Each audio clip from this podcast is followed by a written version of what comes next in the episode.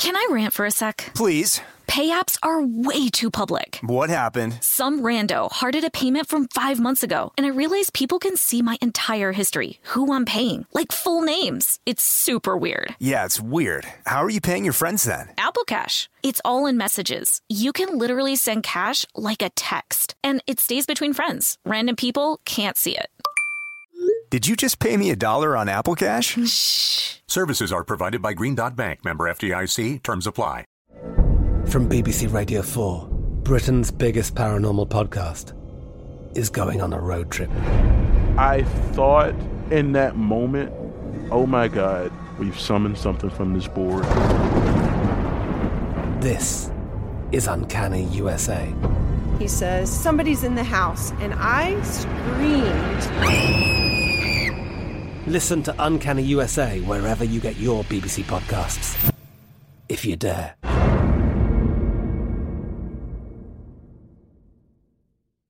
You know you've got a comeback in you. When you take the next step, you're going to make it count for your career, for your family, for your life. You can earn a degree you're proud of with Purdue Global. Purdue Global is backed by Purdue University, one of the nation's most respected and innovative public universities. This is your chance. This is your opportunity. This is your comeback. Purdue Global, Purdue's online university for working adults. Start your comeback today at purdueglobal.edu. Right here, right now. Find your beautiful new floor at Rite Rug Flooring. Choose from thousands of in stock styles, ready for next day installation, and all backed by the right price guarantee. Visit riterug.com. That's R I T E R U G.com today to schedule a free in home estimate or to find a location near you. 24 month financing is available with approved credit. For 90 years, we've been right here, right now. Rite Rug Flooring. The 2024 presidential campaign features two candidates who are very well known to Americans. And yet, there's complexity at every turn. Criminal trials for one of those candidates, young voters who are angry. The Campaign Moment podcast from the Washington Post gives you what matters. I'm Aaron Blake, and I'm covering my 10th election cycle. My colleagues and I have insights that you won't find anywhere else. So follow the Campaign Moment right now, wherever you're listening.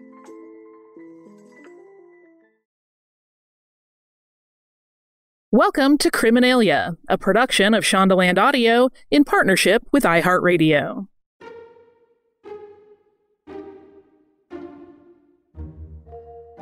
Hello, and welcome to the third season of Criminalia. This season, we're exploring the lives and motivations of some of the most notorious imposters throughout history. I'm Maria Trimarchi. And I'm Holly Fry. And in this episode, we're talking about the imaginative story of a woman named Olivia Serres. And Olivia was an accomplished British landscape painter and a published writer. She lived at the end of the 18th century. Olive, as she was known, was also an impostor, pretending to be the legitimate daughter of Prince Henry Frederick, Duke of Cumberland. She insisted on being addressed as Princess Olive of Cumberland, and she claimed to be heir to his estate. You know, Holly, we should have just gone by our princess names for this episode. right? Yeah. But I kind of like to keep it secret. I, I would have to come up with a crazy, different, non existent fictional land. I'm actually heir to the Alderaan fortune. Are you? You know, when it was destroyed. I'm really, I was sad for you when I heard about that. Let's begin with Olive like this. There's one thing that we know is true. It is true that Olive was born Olivia Wilmot on April 3rd, 1772. And that's a fact. But then to, to draw on Mark Twain in this case, where he said, the only difference between reality and fiction is that fiction needs to be credible. So from the record of her birth to the final sentence of this episode, she takes us on kind of a wild ride. We're going to try to weave Olive's story as she tells it with the actual facts of her life as we know them. And really, she, she went all out on this royal claim.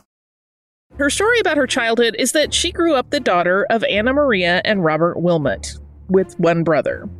Robert made a living as a house painter in Warwick, England. Fun fact about Warwick the town is best known not for the Wilmots, but for William the Conqueror, who built the famous medieval Warwick Castle.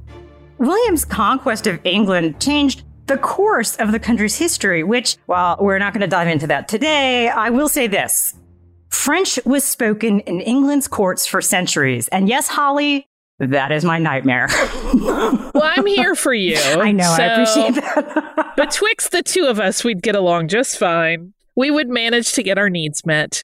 So her father, Robert, had a brother, and that was the Reverend Dr. James Wilmot. And James had received a doctorate of divinity and was a fellow of Trinity College, Oxford.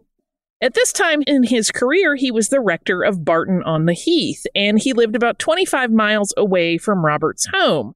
And so at age 10, Olive was sent to live with her Uncle James. This seems to have been a good situation for Olive. In her writings and letters, we know she was well cared for, and she received an impressive education. Several years later, when she was in her late teens, I guess that would make her, Olive focused her study on painting.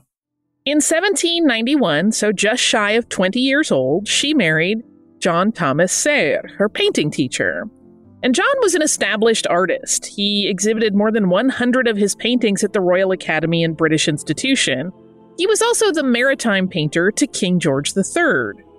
If you're wondering about that oddly specific job title, it's more or less as it sounds, actually. Serre specialized in painting marine scenes, and in his role as maritime painter, he was tasked to paint scenes for the region, and that generally depicted British ships, events, often military or of historical significance, that kind of thing. Yes, please paint me this famous battle in the manner in which I say.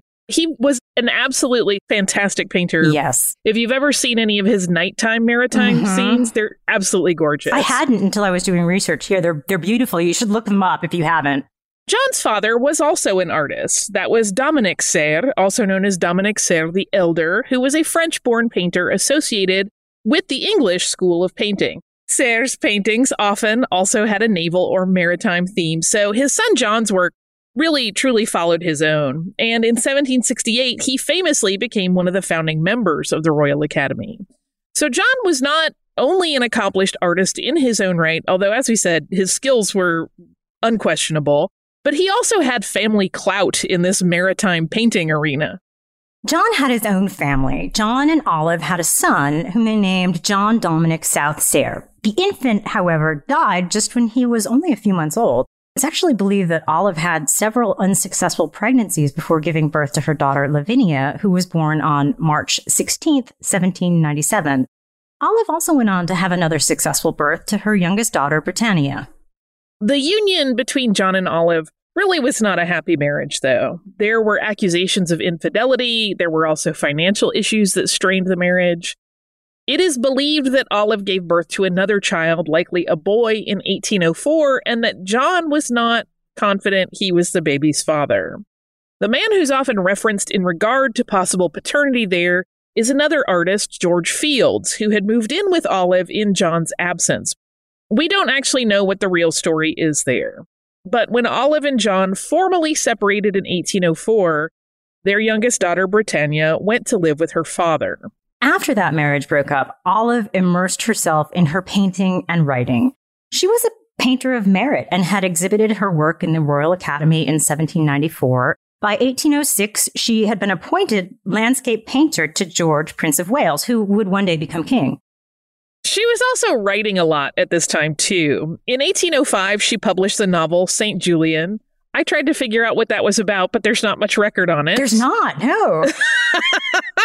and then in 1806, she went on to publish a chapbook, Flights of Fancy, which was poems, and then subsequently Olivia's letters to her daughters. And she also published St. Athanasius's Creed Explained for the Advantage of Youth in 1814. She wrote a memoir of James Wilmot and was determined to prove that he was the real author of what were called the Letters of Junius. Their two volume collection of letters, highly critical of King George III and his rule. They were written between 1769 and 1772.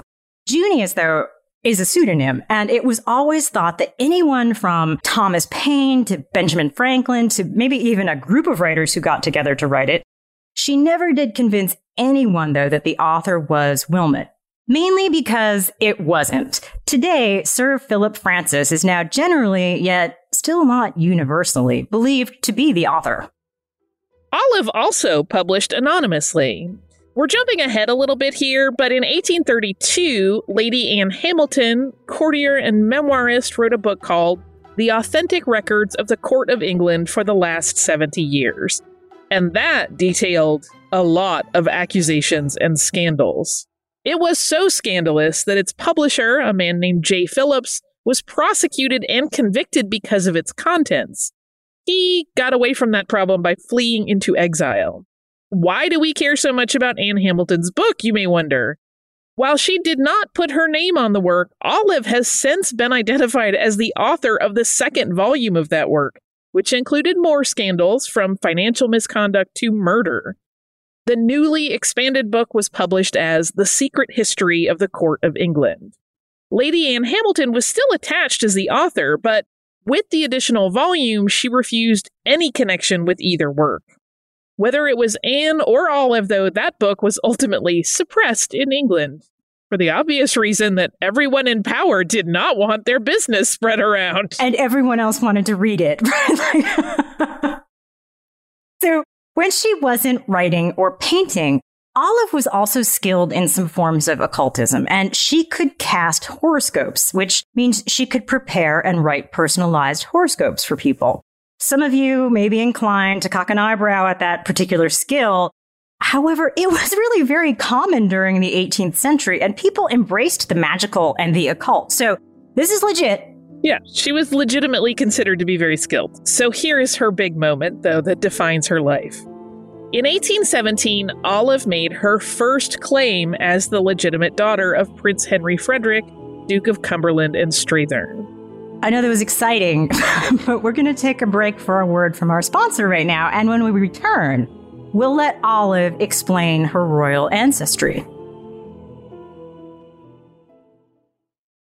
Hey, everybody, it's Holly. Listen, I've been doing stuff on stage since I was a kid, which means that I have been doing my makeup since I was a kid. And I can turn out a look when I need to, but on my day to day, I really like to keep it a little more relaxed and low key. I don't have time for a full face most of the time.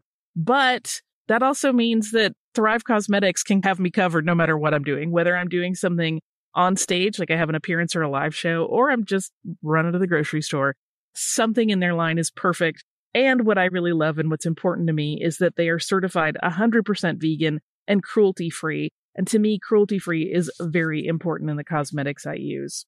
I mentioned that I've been doing my makeup for a long time. I've gotten older in that time. And one of the things that I've done to refresh my look is switch over to their brilliant eye brighteners and use something like a rose gold shade to really like go all around my eye and then just blend it out and get a daytime smoky look. It makes me look a little more youthful and more refreshed. And it's just easy as pie. And it means that I don't have to mess with a whole ton of products. Refresh your everyday look with Thrive Causemetics, luxury beauty that gives back. Right now, you can get an exclusive 10% off your first order at thrivecausemetics.com slash criminalia. That's Thrive Causemetics, C-A-U-S-E-M-E-T-I-C-S dot com slash criminalia for 10% off your first order. Can I rant for a sec? Please. Pay apps are way too public. What happened? Some rando hearted a payment from five months ago, and I realized people can see my entire history, who I'm paying, like full names. It's super weird. Yeah, it's weird. How are you paying your friends then? Apple Cash. It's all in messages. You can literally send cash like a text, and it stays between friends. Random people can't see it.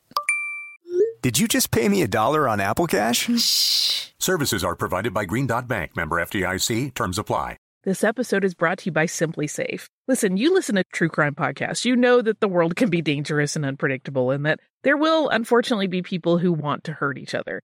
And so it's kind of nice to get a little peace of mind by having a good home security system. Just take a few precautions, and I recommend looking at SimpliSafe Home Security. I've had my home broken into in the past, and it was a terrible feeling, even though nothing that bad really happened.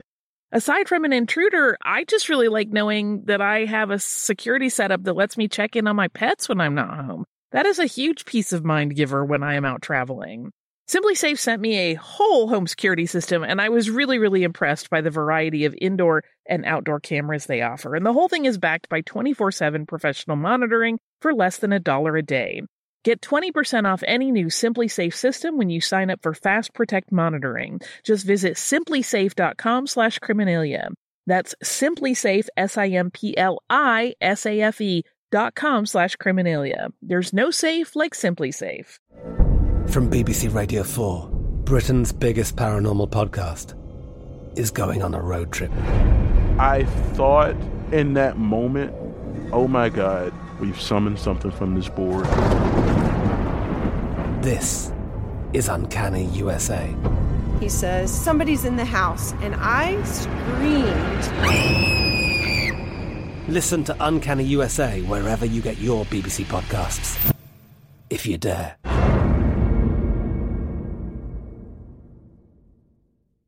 Do you dream of a healthier life, but education feels out of reach? Trinity School of Natural Health makes holistic education accessible with online programs to fit your busy schedule. Trinity School of Natural Health makes holistic education accessible with online programs to fit your busy schedule. Trinity School's certified natural health professional program is the perfect entry point to gain foundational knowledge to empower yourself, your family, and your community to live healthier lives. Turn your passion into a career. Visit trinityschool.org for more info now.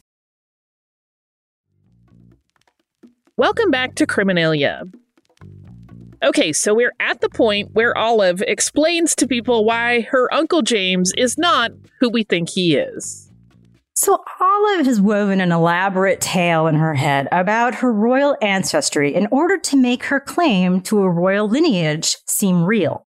According to her story, her uncle James Wilmot had married, secretly married, that is, Apollonia Poniatowski, who was the sister in law of King Stanislaw II of Poland.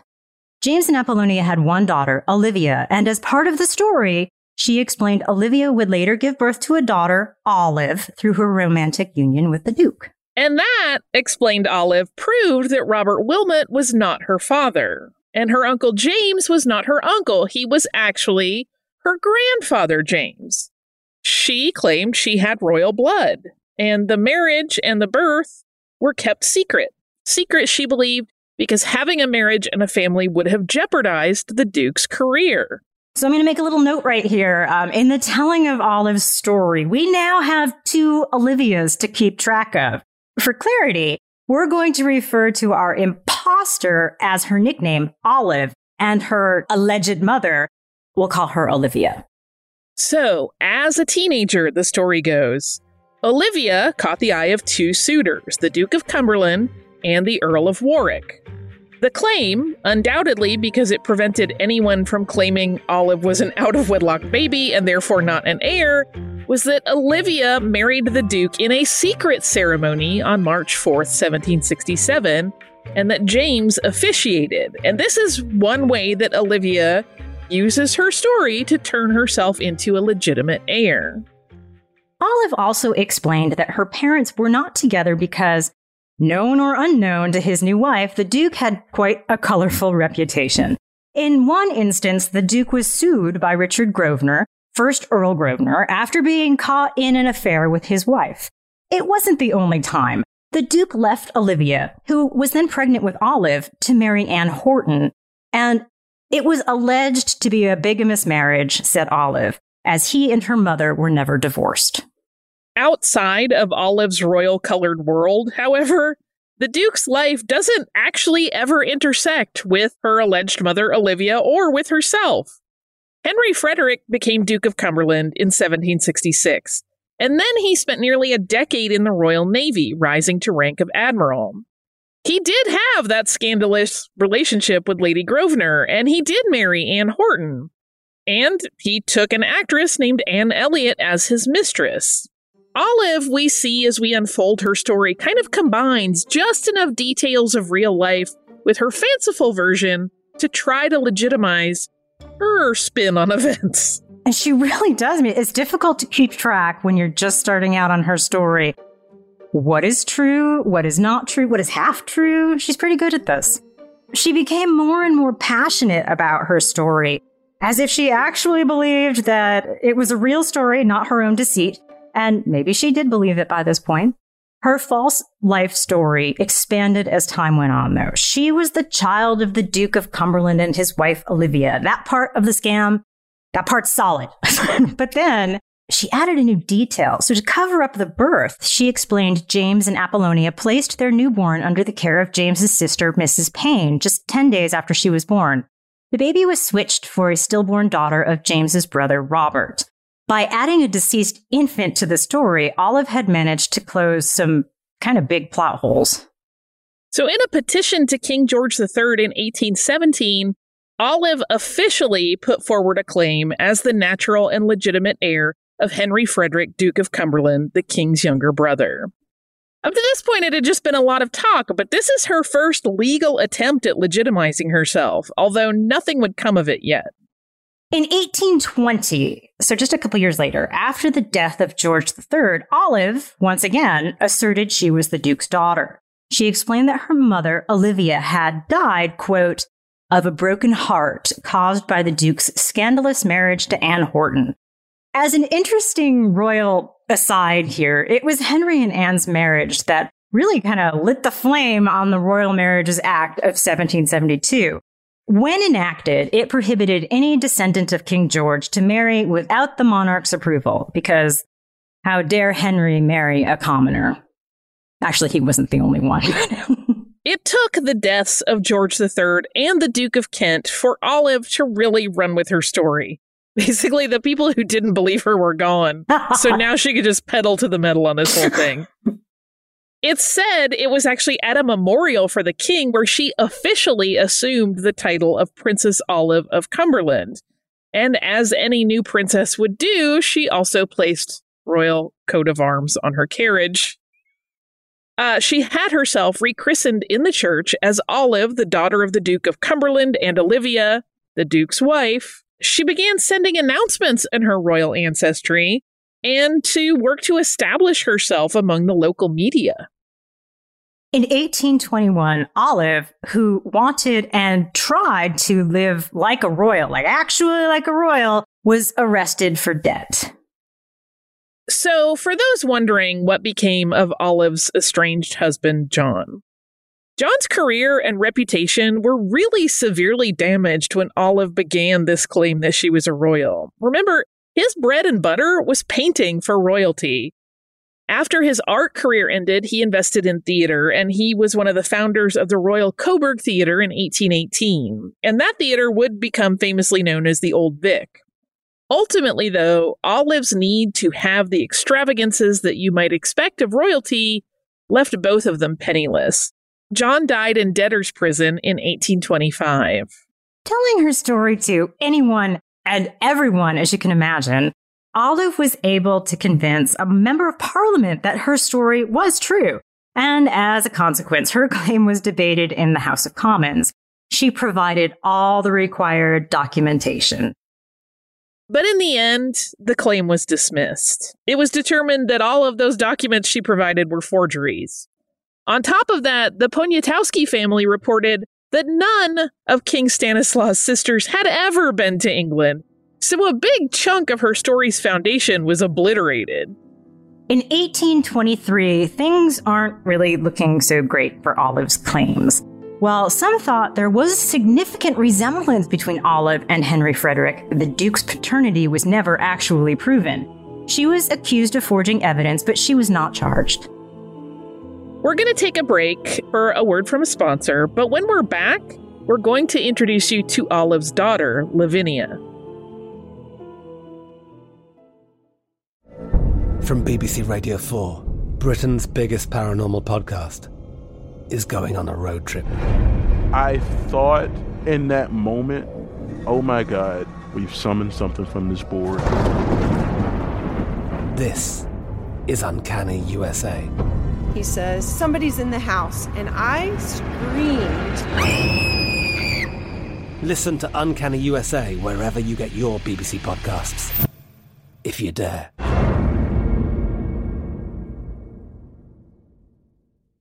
You dream of a healthier life, but education feels out of reach? Trinity School of Natural Health makes holistic education accessible with online programs to fit your busy schedule. Trinity School of Natural Health makes holistic education accessible with online programs to fit your busy schedule. Trinity School's Certified Natural Health Professional Program is the perfect entry point to gain foundational knowledge to empower yourself, your family, and your community to live healthier lives. Turn your passion into a career. Visit trinityschool.org for more info now. Right here, right now. Find your beautiful new floor at Rite Rug Flooring.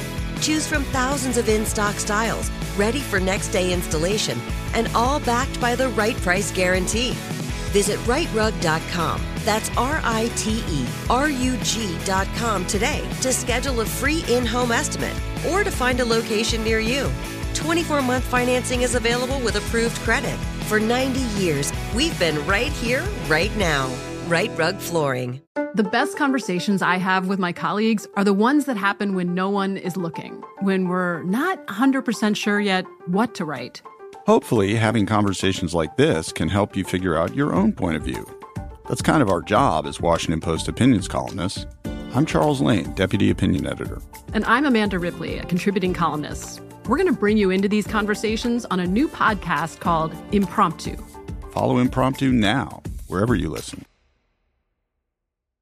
This is it. Your moment. This is your time to make your comeback with Purdue Global. When you come back with a Purdue Global degree, you create opportunity for yourself, your family, and your future. It's a degree you can be proud of, a degree that employers will trust and respect. Purdue Global offers working adults like you over 175 flexible degree programs to meet your specific career goals. These include associate, bachelor's, master's, and doctoral degrees and certificates. Purdue Global degree programs range from nursing to business to communication and more. Whatever your interest, we have the degree that will move you forward. You have the knowledge, you have the experience. Now it's time to get credit for the work you've done and earn the recognition you deserve with Purdue Global. Purdue's online university for working adults. You know you're worth it. We do too. So don't wait another second to get the degree that will take your career to the next level. Start your comeback today at purdueglobal.edu. Welcome back to Criminalia. Let's talk about Olive's daughter, Lavinia, and her claim of royal blood.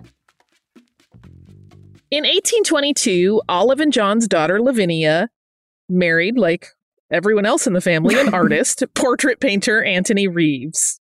They divorced in 1847, and then Lavinia disappears for about a decade. Right. We don't really know what she was doing, but when she resurfaced after her divorce, it was to file a petition to validate her mother's claims. That would make Lavinia Princess Lavinia of Cumberland. She claimed that her mother, Olive Wilmot, was the legitimate niece of King George III, which meant she was entitled to royal status and all the fortune and fame that went with it. She claimed these should have passed to her as her birthright. Lavinia grew up with a mother who lived as a princess and spent much of her own life continuing to uphold her mother's claim that she was a royal and that she too had royal blood. So that makes this feel like we kind of uh, just wandered into a two for one imposter story. I know. it was unexpected. she began with a declaration of the validity of the marriage between her mother and father. She was able to secure a meeting with the Duke of Cambridge, who appeared to, maybe, but probably didn't believe her story. In June 1866, she petitioned the House of Lords to declare that the Duke of Cumberland and Olivia Wilmot were lawfully married and that their daughter, Olive, Lavinia's mother, was their legitimate child.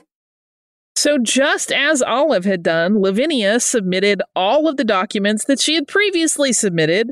There were about 70 in total, including an alleged will from King George III that appeared to include inheritance meant for Olive. That was a bequest of about 15,000 pounds. The case circled around all of the signatures, though, on all of these documents, and in particular, this will. At the 1866 trial, a handwriting expert was brought in to testify to the authenticity of George III's and other signatures on all of those papers. And there were some questions, actually, about some of Lavinia's submitted documentation. The signature submitted as being George III's, for example, did not match the real king's signature. In other documents, William Pitt and Lord Brooks's signatures were also questioned. It's generally believed that any documents involved in this were made by, or at least at the behest of Olive, not Lavinia. She maintained her documents were genuine and she may have truly believed that. The court did not prosecute her for forgery. She may have been as much of a victim of her mother's false claims as anyone else. Right. Her mom told her this was the truth for years and years and years, and she took her at her word. Of course, we're a princess. The court concluded after all of this that Prince Henry Frederick, Duke of Cumberland, was not lawfully married in 1767, not to Lavinia's grandmother, or in fact to anybody. They found Lavinia to be the legitimate daughter of Olive and John Serres. Lavinia kept the struggle going, but just two years later, there were no more appeals. She died in December of 1871, having never been able to prove that she and her mother were royalty. And this is where Olive's fictionalized family tree ends.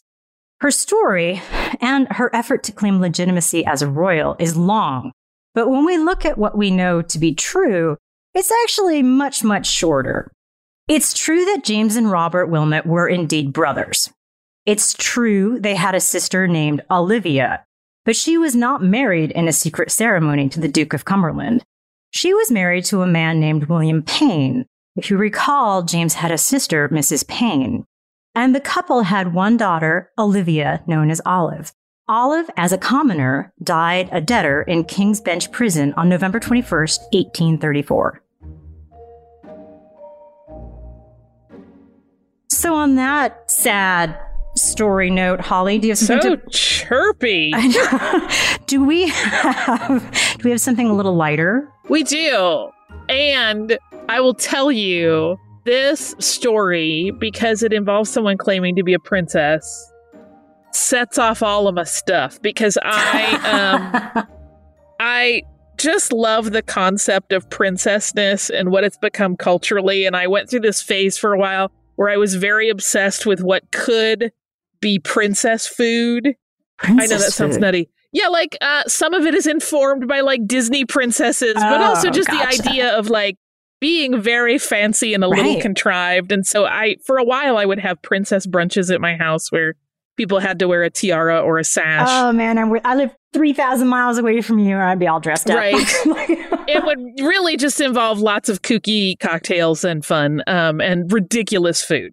But so this is very much in my like space that I love. And so one of the things I was thinking of for a mocktail was what kind of in the most cloying and silly way people would think of as a princess drink. And so I came up with something that anybody who has hosted a child's birthday party will recognize some of this.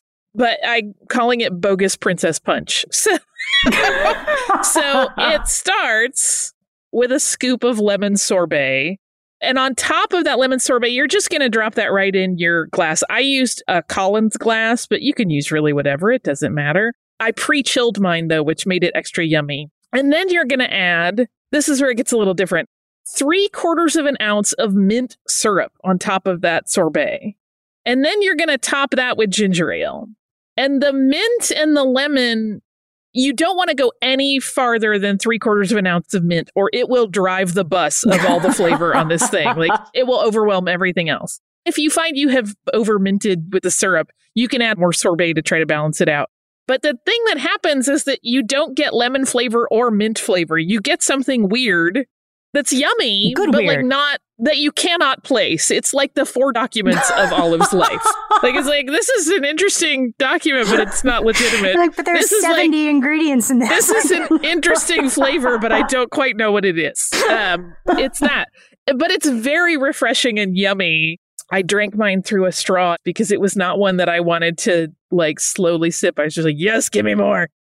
If you want to make this a grown up adult alcoholic drink, which is not to say that grown ups wouldn't want the mocktail version, uh, but if you want to make it into an alcoholic beverage, because of that lemon sorbet, it made me think of a Tom Collins. Oh. And so an ounce and a half of gin in there does something really beautiful to the whole thing. And then I was like, oh, this is what we're drinking the rest of the summer. so, like, and amazingly, it's gin. right? This is where the gin pays off. Lemon sorbet on its own is a little bit too much for my palate sometimes. I'm not really a citrus person and I don't love tart. Right, right. But I'll eat lemons. And, right. And the lemon sorbet that I got is a very tart lemon sorbet. And then the mint syrup can also, as I said, be very overwhelming. You want to be really, really careful with it. But because those are two pretty strong flavors, adding in the gin with its own strong punch of flavor, they actually balance each other out quite nicely. And you end up with like this very bubbly punch. Lovely. Which I quite love. So that is Bogus Princess Punch, which makes me laugh at myself and at this whole madness. The sadness of living a life where you believe you are something that is never validated. And I can only imagine how stressful that is, not just for Olive, yeah. but for Lavinia in particular. I think a lot about Lavinia and how she was very likely raised just thinking she had royal blood. By the time she got to be an adult, she's like, well, I got to do something about this. And that's just kind of kind of heartbreaking that she had to find out the way she did. Right. This instead feels a little bit youthful and springy and fun, even if it is a bogus Princess Punch. So hopefully, if you try it, you enjoy that. Give us a yell and share it if you do. Thank you for hanging out with us here today on Criminalia, and we're going to be right back here next week with another imposter.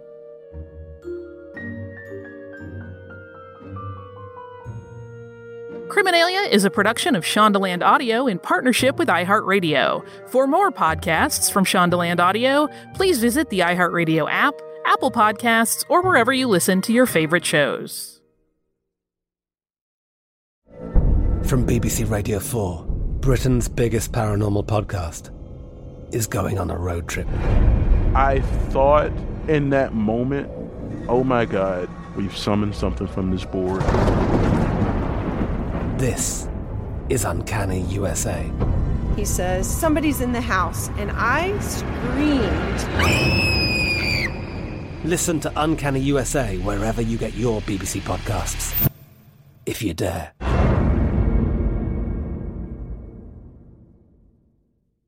You dream of a healthier life, but education feels out of reach? Trinity School of Natural Health makes holistic education accessible with online programs to fit your busy schedule. Trinity School of Natural Health makes holistic education accessible with online programs to fit your busy schedule. Trinity School's Certified Natural Health Professional Program is the perfect entry point to gain foundational knowledge to empower yourself, your family, and your community to live healthier lives. Turn your passion into a career. Visit trinityschool.org for more info now. Right here, right now. Find your beautiful new floor at Rite Rug Flooring.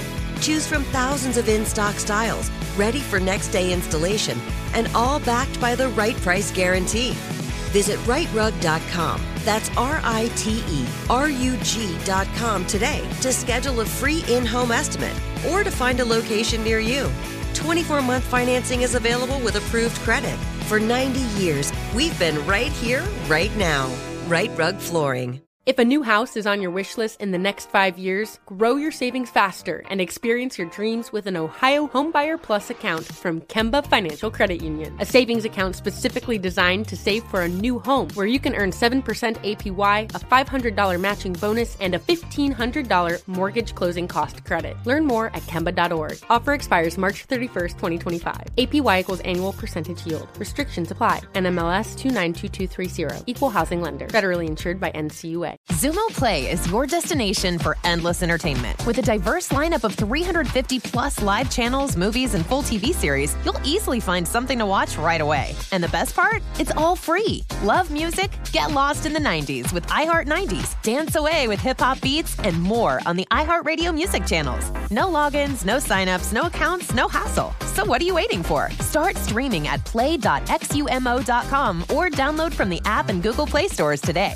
All you can stream with Xumo Play.